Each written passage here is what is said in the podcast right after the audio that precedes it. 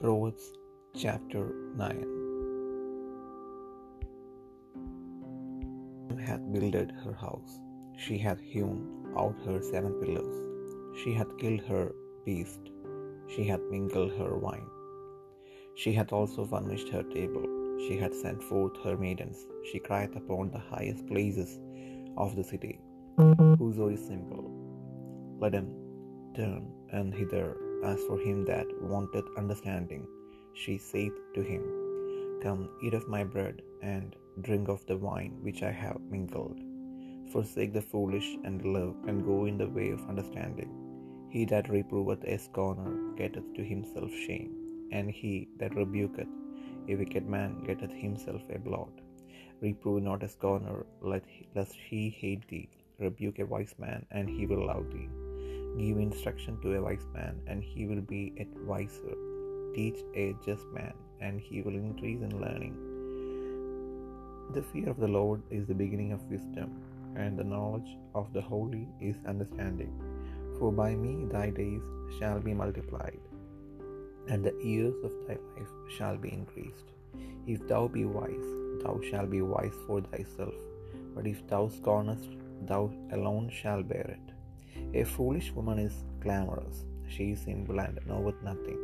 For she sitteth at the door of her house, on a seat in the high places of the city, to call passengers who go right on their ways. Whoso is simple, let him turn in hither. And as for him that wanteth understanding, she saith to him, Stolen waters are sweet, and bread eaten in secret is pleasant. But he knoweth not that the dead are there, and that her guests are in the depths of hell.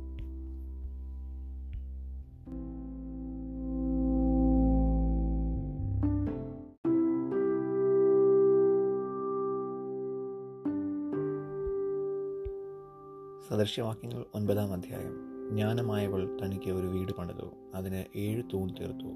അവൾ മൃഗങ്ങളെ അറുത്തു. വീഞ്ഞ് കലക്കി. തന്റെ മേശ ചമയിച്ചുമിരിക്കുന്നു. അവൾ തന്റെ ദാസികളെ അയച്ച് പട്ടണത്തിലെ മേടകളിൽ നിന്ന് വിളിച്ച് പറയിക്കുന്നത്. അല്പബുദ്ധിയായവൻ ഇങ്ങോട്ട് വരട്ടെ ബുദ്ധിഹീനനോടോ അവൾ പറയിക്കുന്നത്. വരുവൻ എന്റെ അപ്പം തിന്നുകയും ഞാൻ കളക്കിയ വീഞ്ഞ് കുടിക്കുകയും ചെയ്യുവിൻ. ബുദ്ധിഹീനരെ ബുദ്ധിഹീനത വിട്ട് ജീവിപ്പിൻ. വിവേകത്തിന്റെ മാർഗത്തിൽ നടന്നുകൊള്ളുവിൻ പരിഹാസിയെ ശാസിക്കുന്നവൻ ലജ്ജ സമ്പാദിക്കുന്നു. ദുഷ്ടനെ ഭർത്തിക്കുന്നവന് കറപറ്റുന്നു പരിഹാസി നിന്നെ പകയ്ക്കാതിരിക്കേണ്ടതിന് അവനെ ശാസിക്കരുത്. ജ്ഞാനിയെ ശാസിക്കുക. അവൻ നിന്നെ സ്നേഹിക്കും. ജ്ഞാനിയെ പ്രബോധിപ്പിക്കുക. അവന്റെ ജ്ഞാനം വർദ്ധിപ്പിക്കും വർദ്ധിക്കും നീതിമാനെ ഉപദേശിക്കുക. അവൻ വിദ്യാഭിവൃദ്ധി പ്രാപിക്കും. യഹോവ ഭക്തി ജ്ഞാനത്തിന്റെ ആരംഭവും പരിശുദ്ധനെക്കുറിച്ചുള്ള പരിജ്ഞാനം വിവേകവുമാകുന്നു. ഞാൻ മുഖാന്തരം നിന്റെ നാളുകൾ പെരുകും. നിനക്ക് ദീർഘായുസ് ഉണ്ടാകും നീ ജ്ഞാനിയാകുന്നുവെങ്കിൽ നിനക്ക് വേണ്ടി തന്നെ ജ്ഞാനിയായിരിക്കും. പരിഹസിക്കുന്നുവെങ്കിലോ നീ തന്നെ സഹിക്കേണ്ടി വരും ഭോഷത്വമായവൾ മോഹപരവശയായിരിക്കുന്നു. അവൾ ബുദ്ധിഹീന തന്നെ ഒന്നും അറിയുന്നതുമില്ല. തങ്ങളുടെ പാതയിൽ നേരെ നടക്കുന്നവനായി കടന്നു പോകുന്നവരെ വിളിക്കേണ്ടതിന് അവൾ പട്ടണത്തിലെ മേടകളിൽ തന്റെ വീട്ടുവാതിൽക്കൽ ഒരു പീഠത്തിന്മേലിരിക്കുന്നു. അല്പബുദ്ധിയായവൻ ഇങ്ങോട്ട് വരട്ടെ.